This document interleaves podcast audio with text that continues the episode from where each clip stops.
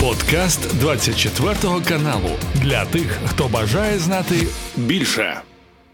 Сьогодні у нас 20 листопада понеділок і традиційне зведення з Романом Світаном, військовим експертом і полковником збройних сил України. Вітаю! Приветствую, желаю здоров'я. Пане Романе, розпочнемо понеділок з того, що трошки росіяни панікують, кричать, що мовляв Україна почала застосовувати стару нову зброю. Про що ми говоримо? Суть у тому, що на озброєнні, начебто в Україні, з'явились снаряди до точки У, і самі ж росіяни показують ем, уламки ракети від точки У, яка прилетіла в ем, Білгород е, аеродром Ровеньки. А, да, это осколки точки У, то есть остатки ракеты. Это ракета, старая советская ракета, баллистическая ракета с дальностью от, под модификациям от 70 до 120 километров. У нас их было достаточное количество, пусковых установок остались. Мы их отстреляли в первые дни войны э, не, за несколько месяцев. Ну, это довольно-таки хорошее оружие. Это особенно осколочно-фугасная э, боевая часть, э, она взрывается в воздухе и накрывает где-то около трех гектар поверхности. Это примерно футбольное поле. То есть вот взрыв точки У, которая выходит, допустим, на выполнение боевой задачи, вот накрывает вот, вот, так, вот такое, такую поверхность. Точками мы в свое время в 2014 году отминусовали несколько полков э, Псковской дивизии. Э, э, они заходили на Донбасс и как раз точками отминусовали. Там первая, вторая волна захода россиян. Они сошлись, первую, вторую партизаны дали координаты и, естественно, прилетела не одна точка, и россияне уехали в, уже в пакетах. И самое интересное как раз после этого Псковскую дивизию, ну, на ней можно было э, уже крест ставить, они уже получили э, очень большой урон и до сих пор не восстановились. Этот, эта, десантура, она ходит как в воду опущенная, понимая, какой урон нанесли несколько точек. Вот такая точка сейчас опять появилась у нас, стала на вооружение. Скорее всего, наши партнеры выполнили задачу Э, поиска их по миру. В свое время Советский Союз их порас, э, порасставлял на очень, на очень многих э, театрах военных действий по поставке происходили этой точки. По большому счету, скорее всего, это американцы, они пособирали по всему миру, скупили и поставили нам. Сейчас, сейчас опять начали ими работать. Хорошее оружие, по большому счету, у россиян против него Э, большого э, такого э, серьезного зенитно-ракетного комплекса, ну, кроме, может быть, С-400 нет. Пане Романе, далі говоримо про снаряди. З'явилось відео і повідомляють наступне: що на Херсонському напрямку, начебто, росіяни вперше використали касетний боєснаряд. От зараз на цій кадрі ми продемонструємо. кажуть, що це є ракета РДК 500 Э, нет, это э, не ракета, это, авиа, это авиабомба. Э, РБК, РБК 500 разовый бомбовый, разовый бомбовый контейнер или разовая бомбовая кассета, как ее называют. Старая советская разработка, в ней около 600 таких маленьких бомбочек, где-то грамм по 400 взрывчатки. Но дело в том, что эту э, бомбу почему россияне раньше не использовали. Ее э, можно использовать, ну, любой, как любой кассетный боеприпас, э, он используется в основном против наступающей пехоты. А пехота ж не стоит на месте. То есть идет движение, естественно, оптимальный вариант это использование либо снарядов кассетных сразу при выполнении боевой задачи, там всего лишь несколько минут есть для того, чтобы использовать. Либо, допустим, тех же ракет типа эм, Хаймерсов, которые также работают э, сразу сходу, забивая цель э, и отправляя, как только получают подтверждение. Авиационной бомбой можно работать, в принципе, тоже, когда летчик непосредственно видит э, пехоту на поле боя э, и выполняет бомбометание свободно падающей авиабомбой. Когда он выходит на поле боя и сбрасывает авиабомбы на голову пехоты, тогда есть какой-то смысл. А, допустим, э, использовать так, как россияне используют эту авиабомбу, они навешивают на нее крылышки, то есть делают из нее корректируемую авиабомбу, но дело в том, что от э, ввода данных э, до сброса авиабомбы э, проходит иногда где-то до часа. Летчику только лететь надо полчаса, не говоря уже ввести данные, подвесить авиабомбу и дальше э, там целый механизм подготовки к самому вылету и вылет и выход, то есть около часа. Ну, э, это надо будет э, договариваться с комбригом, допустим, украинским авиаторам, чтобы вы, вы там выйдете на поле, постойте, мы сейчас прилетим, сбросим бомбу, и она к вам туда дойдет, э, а только вы, э, вы стойте, не уходите сейчас прилетит. Но вот только в таком режиме можно как-то попасть по наступающей пехоте. Другой режим он просто невозможен. Потому, скорее всего, россияне сейчас эту бомбу использовали для какой-то информационного потока, показать, что у них тоже есть, оказывается, э, такие авиабомбы. Они выключены, по большому счету, из э, боевого, эм, боевого обихода, так как были просто не нужны, потому что россияне не выходят на на ноль э, не могут сбрасывать авиабомбы как раз э, вот в таком режиме, только в режиме кабов. А в режиме кабов это просто по полям э, сбрасывать и для того, чтобы потом на, нафотографировать или на видосики наснимать. Больше ни для чего она использоваться не может.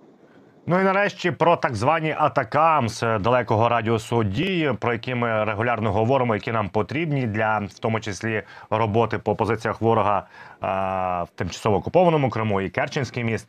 Суть в тому, що Локет Martin, компанія, яка виготовляє ракети Атакамс, продемонструвала новий вид ракети. Пане Роман Prison Strike. Він може ця ракета може летіти на тисячу кілометрів. Зараз розробляють модифікацію на 500-600 кілометрів. Загалом е, це хороша тенденція, як ви вважаєте. І чи може, е, якщо вже шукають заміну Атакамс, може це нас наближає до того, що нам нададуть саме потрібного радіусу дії ці ракети? Мы ждем, в принципе, замену ПРСМ. Это действительно новая ракета, она чуть меньше Атакамса 300-километрового. Она чуть меньше, но идет дальше, боевая часть там э, чуть другая. Э, и ее по, по, два, по две ракеты в одном пакете. То есть они сейчас сделали новую, новую систему. То пакет тот же, Хаймерс тот же, эм, две ракеты идут на дальность тут 500 и дальше километров. Э, этими ракетами будут сейчас заменяться все атакамсы, которые есть э, у американцев. Она все-таки ракета старая, э, где-то в районе 20-25 лет, и по большому счету уже выходит из строя.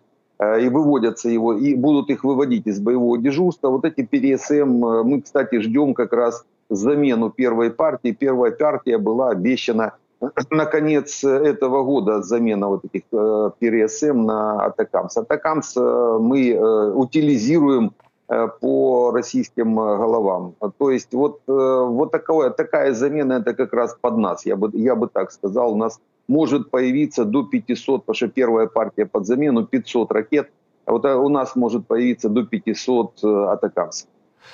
Е, безпосередньо по лінії бойового зіткнення, що у нас є Авдіївка. Ми з вами про це говорили, пане Роман, як завжди. Ми говоримо, а потім аналітики це підтверджують.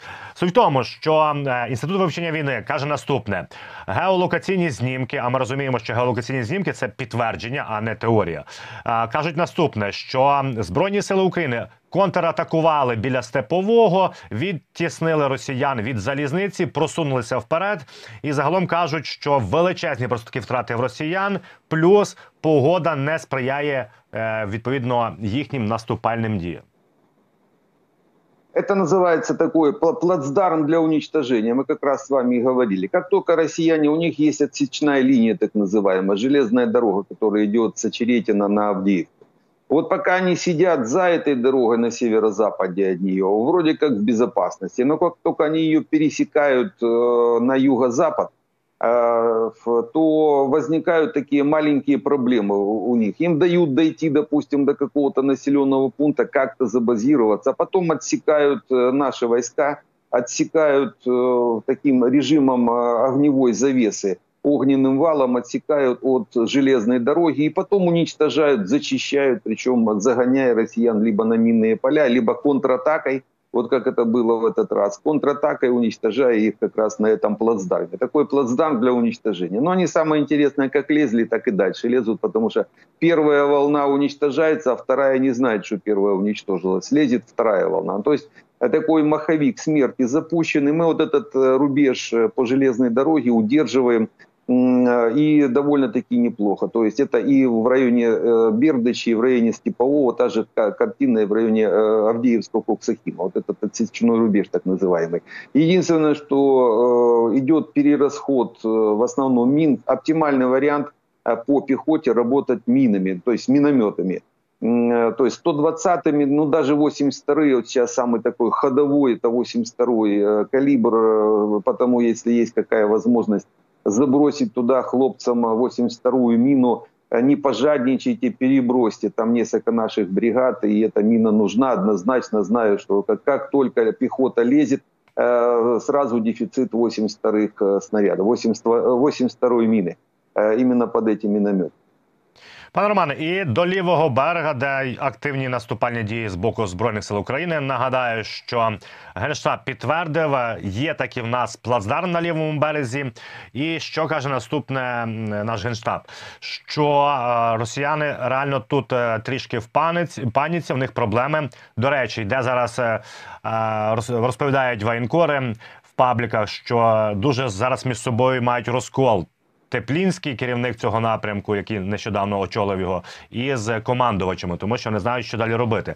І відповідно кажуть наступне: що шукають, де б взяти резерви негайно, аби кинути на цей напрямок. І також е, те, що ми казали, є контроль е, траси Новака від нової Каховки і до Олешок. І за останні 24 години вдалося знищити колону вантажівок росіян.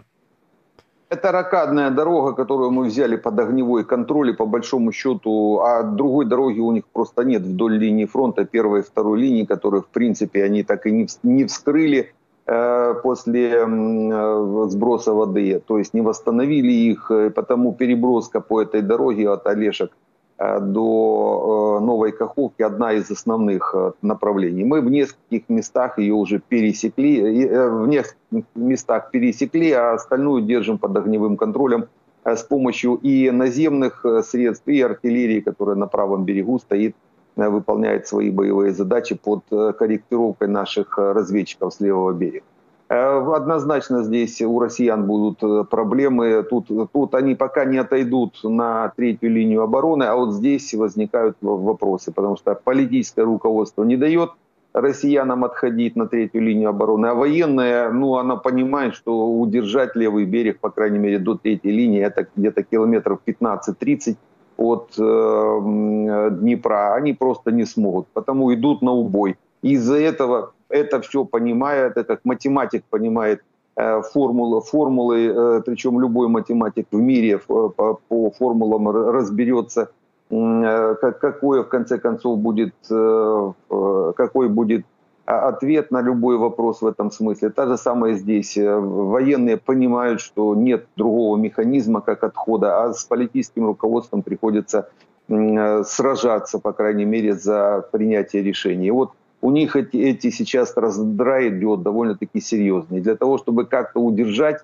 э, разворачивание наших э, тактических, пока еще тактических э, плацдармов до уровня оперативных. Для того, чтобы удержать, им надо дополнительное количество сил, средств. Опять же, где их взять? Залужный поймал россиян, у россиян нет сейчас резервов. Все резервы введены в боя, уже завязли в грязюки нашей донецкой, грязь донецкая, если приняла что-то, уже не отдаст.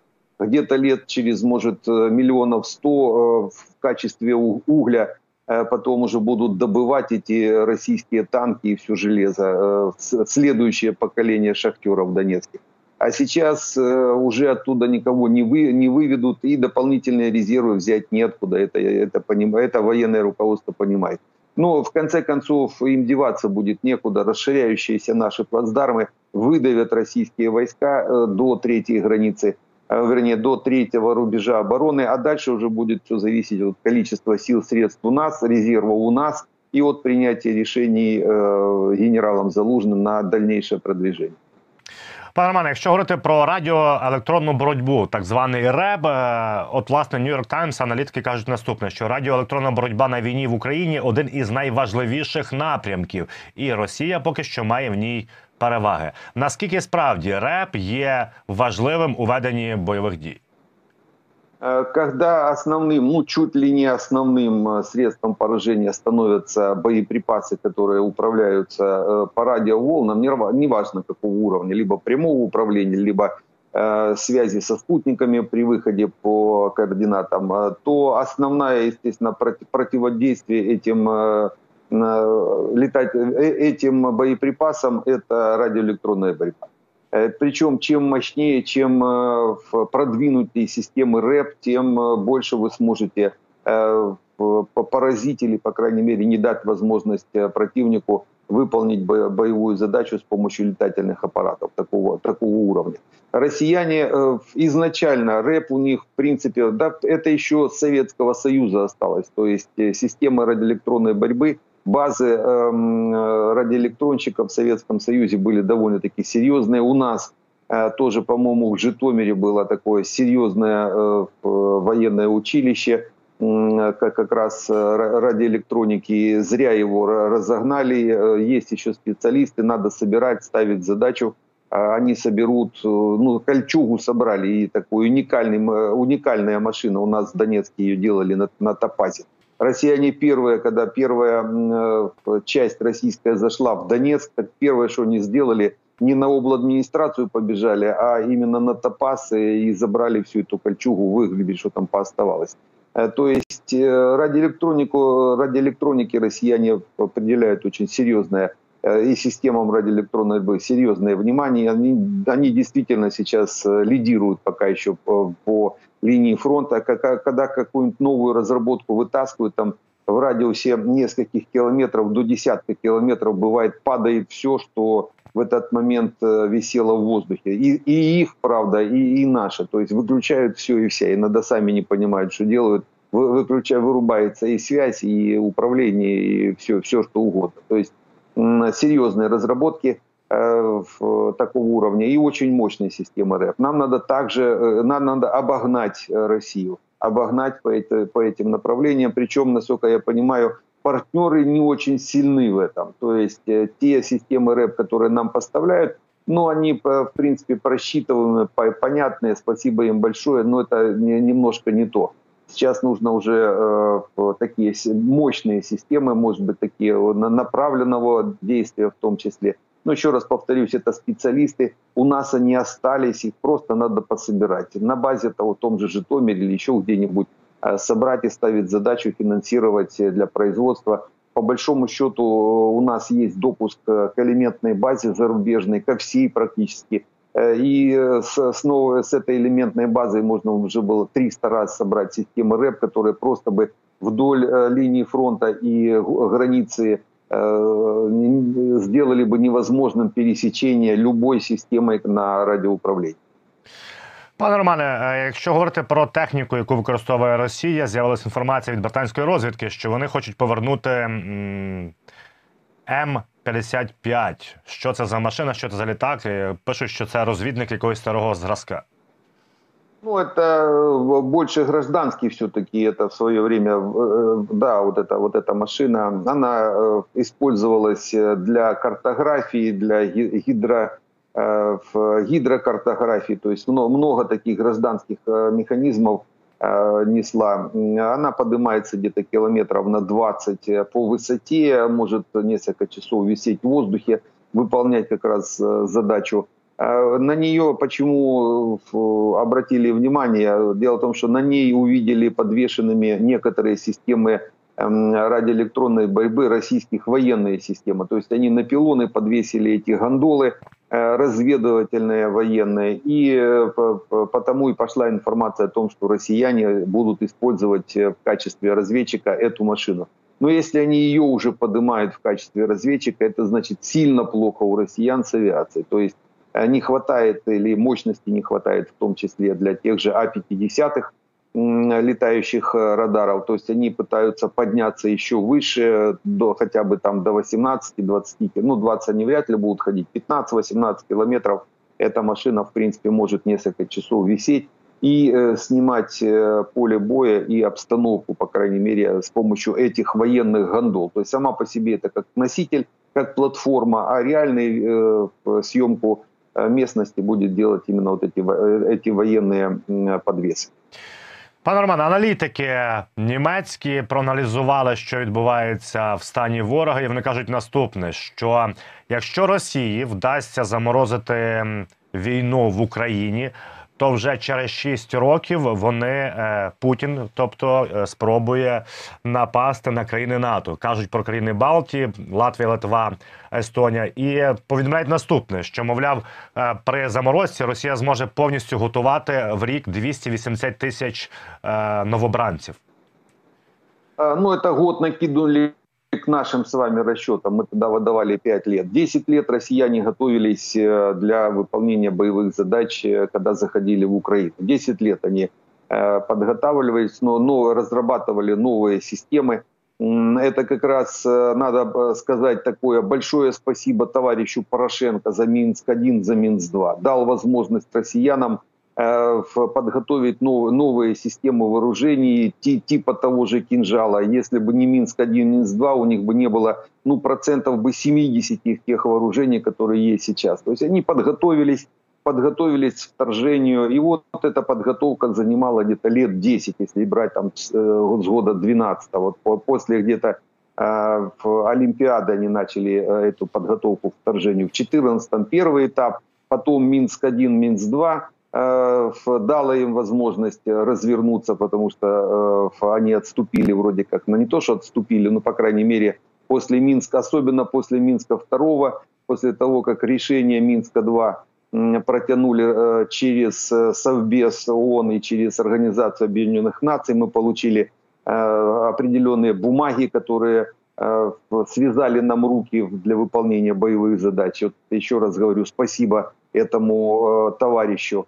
Э, близко подпускать нельзя больше к рулю э, страны, а еще лучше судить э, за такие, за такие дела. И вот россияне за 10 лет подготовились. Для, сейчас у них бюджет увеличен раза в два-три военные и будут увеличиваться. Вышли они, правда, на максимальный уровень по, ну опять в два раза где-то увеличили и вышли на максимальный уровень по производству техники. То есть можно считать, что не 10 лет им надо будет для подготовки, а 5 лет, половину этого срока э, с этим финансированием, с э, теми мощностями, которые у них есть. Они за 5 лет восстановятся. Вряд ли они еще раз, допустим, двинутся в Украину, потому что к этому времени, естественно, украинское общество, украинская армия, она еще больше усилится, они поймут, что ну, они уже поняли, что зубы-то обломали, сейчас не знают, как э, выскочить. А вот э, двинуться, допустим, на страны Балтии могут. Э, вряд ли полезут они там на, допустим, тот же Кольский полуостров, но на страны Балтии, так как они прижаты к Балтийскому морю, это одна из, может быть, одна из задач. Хотя у них еще есть две цели. Это тот же Казахстан и та же Грузия. То есть, по большому счету, лет через пять цели будут выбраны. Это если мы их не уничтожим их армию э, в, на нашей территории. Почему нельзя выпустить ни одного российского солдата, который был э, в Украине, э, выпустить и дать убежать? Их надо уничтожить все до одного. Все 400 тысяч россиян должны остаться в Украине. Для этого надо достаточное количество оружия и где-то год-полтора времени. Э, но для этого надо не только, естественно, укра украинскими руками, но надо э, понимать, что нам нужна помощь той же Европы. Если мы выпустим э, россиян из Украины, они потом восстановятся, потому что вот это, вот это обстрелянное войско, им нельзя уйти дать. Они восстановят, и через пять лет у них будет опять те же там 300-500 тысяч военнослужащих, но их обучат уже обстрелянные обстрелянные специалисты. А это, значит, э, будет большая проблема у натовцев, это, это как минимум. Потому так, такой расклад дается. Ну, правильный расклад. Ну, пусть на год больше, пусть 6 лет. Пане Романе, і до улюбленої організації, яку ви згадали, е, Об'єднаних Націй, тому що чергова їхня заява і черговий таке пробиття дна. Вони вирішили захистити московський патріархат в Україні. В них на офіційному сайті з'явилася стаття, де вони кажуть, що, начебто, е повинна бути. Рівність віросповідання і про те, що московський патріархат в Україні не захищений. Я думаю, в ООН не дуже добре знають історію і, взагалі, е, чим займається московський патріархат в Україні. Но, скорее всего, э, в ООН уже начали э, э, планировать некоторые моменты, связанные с Россией. Так не так Украиной, как Россией. Почему они за московский патриархат и взялись? Это просчитывают механизмы того, что после того, как Украина уже освободится, освободится от России полностью, уничтожит российскую армию, переведет э, из московского патриархата все приходы в наш киевский, э, украинский, то есть отсечет от себя эту московскую церковь в том числе. Это все просчитывается. В основном это работа Папы Римского, это его стезя так называемая. Он прекрасно понимает, что в ближайшее время на Москве будут э, не Христоса воскресится, а Аллах Акбарить. Э, потому что Москву однозначно э, должны освобождать от российского влияния чеченцы. Это те, которых москвичи в свое время бомбили, разбили Грозный. То есть Москва это чеченский город. И потому вот это влияние, оно уже будет давить. Но оставить хоть что-нибудь Э, в Украине вот э, с этого московского патриархата вот пытаются как-то прикрыть э, здесь внутри эту конфессию. Не будет ее. Кто бы там что ни, ни говорил, ничего московского, ничего российского в Украине не будет. Это сейчас ребята на линии фронта связаны уничтожением россиян. А после того, как они это сделают, после того, как эти больше миллиона солдат вернутся в гражданскую жизнь, э, а рядом еще будут находиться их, э, их друзья, их родственники. Это при, прибавьте э, человек по 10 на каждого, около 10 миллионов украинцев. Они зачистят Украину от всего московского и российского. Потому такие бестолковые потуги ООН, она только в очередной раз себя Э, показывают в негативном свете. Он занимайтесь э, Ближним Востоком. Если у вас мозгов не хватает э, и сил не хватает остановить войну в Украине. На завершення, пане Романе, представили в нас е, мобільні групи, десятки машин, які оснащені озброєнням. Ось так вони виглядають. І е, власне це казав речник Юрій Ігнат, що от власне е, боротьба з шахедами це дуже дієвий і хороший засіб. Я так розумію, що це є в першу чергу не затратна річ використання от таких от машин з кулеметами, аби збивати шахеди. Ну, это однозначно дешевле, чем, допустим, тратить ракеты Патриот или любую другую ракету. То есть это раз. Второе, эм, в достаточном, тут очень важно понимать, это, они должны быть в достаточном количестве. Это не один, два и даже не десять. Это должны быть сотни мобильных групп для того, чтобы могли э, перехватывать э, шахеды или те же ракеты Дело в том, что дальность э, работы, ну пусть э, километр-полтора, до, до двух, э, это потолок, если еще можно как-то двигаться. Все-таки шахеды и ракета вообще околозвуковая скорость идет. Шахет пусть где-то 150 километров в час идет. Потому перекрытие по радиусу такой группы, ну пусть в радиусе полтора километра, полтора-два километра, не более того. А у нас границы только с Россией в тысячу километров. Потому нужны просто очень много таких групп. Да, дешевые, да, э, очень хорошо работают, но, но тем не менее их надо много. Одна из еще механизмов это рэбы. Все-таки еще раз я за рэп вспомню. Uh-huh. Системы рэп, они могут обеспечить довольно-таки серьезный сектор – Э, по, э, по возможностям россиян ограничить его, по крайней мере. Ну а этими уже группами добивать. Но движение однозначно правильное и грамотное. Пане Романе, дякую за це зведення. Це був подкаст для тих, хто бажає знати більше. Підписуйся на 24 канал у Spotify, Apple Podcast і Google Podcast.